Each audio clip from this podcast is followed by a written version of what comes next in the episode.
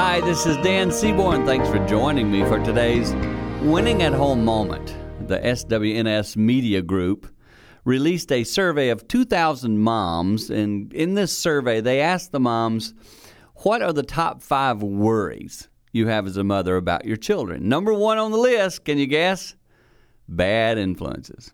People who come into the lives of your children who have the potential to influence them in a negative way. And as a mom, and as dads, and as people involved in our society, the bad influences are always around us. So the best thing we can do is give our children tips and guidance on how to overcome those influences. In other words, teach them to be self thinkers, teach them to be able to discern for themselves what's good and bad. Now, some kids will struggle with that more than others.